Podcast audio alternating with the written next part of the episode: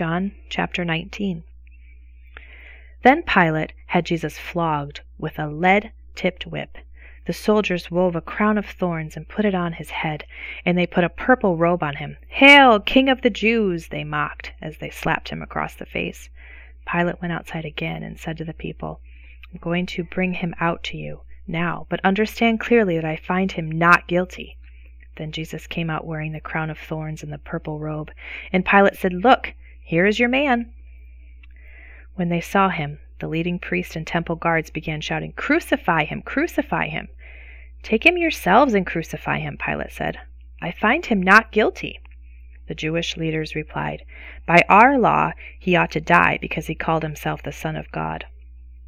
When Pilate heard this, he was more frightened than ever.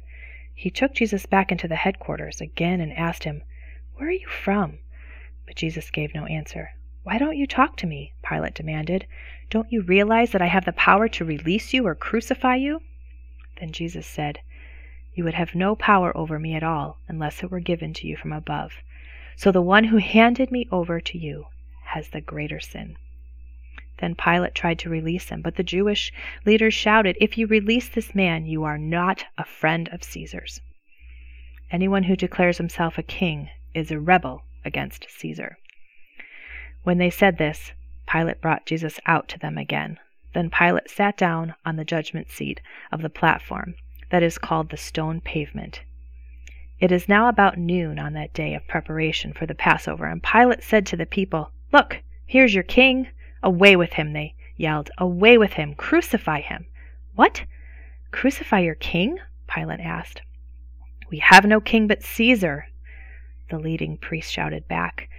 Then Pilate turned Jesus over to them to be crucified.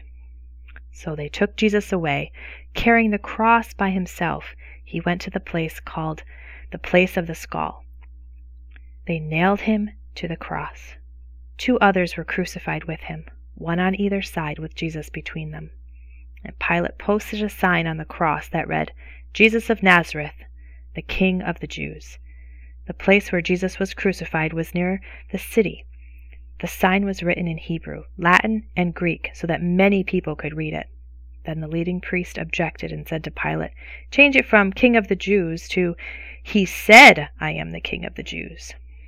Pilate replied, No, whatever I When the written, soldiers had crucified Jesus, they divided his clothes among the four of them. They also took his robe, but it was seamless, woven in one piece from top to bottom.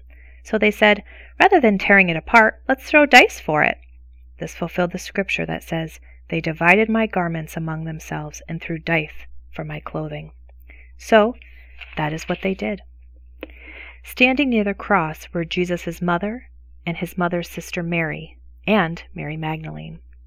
When Jesus saw his mother standing there beside the disciples he loved, he said to her, Dear woman, here is your son. And he said to his disciples, Here is your mother.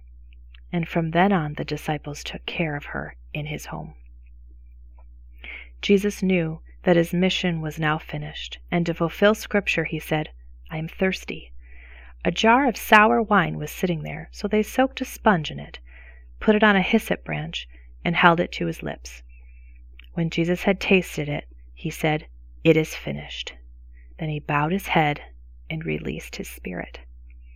It was the day of preparation, and the Jewish leaders didn't want the bodies hanging there the next day, which was the Sabbath and a very special Sabbath, because it was the Passover.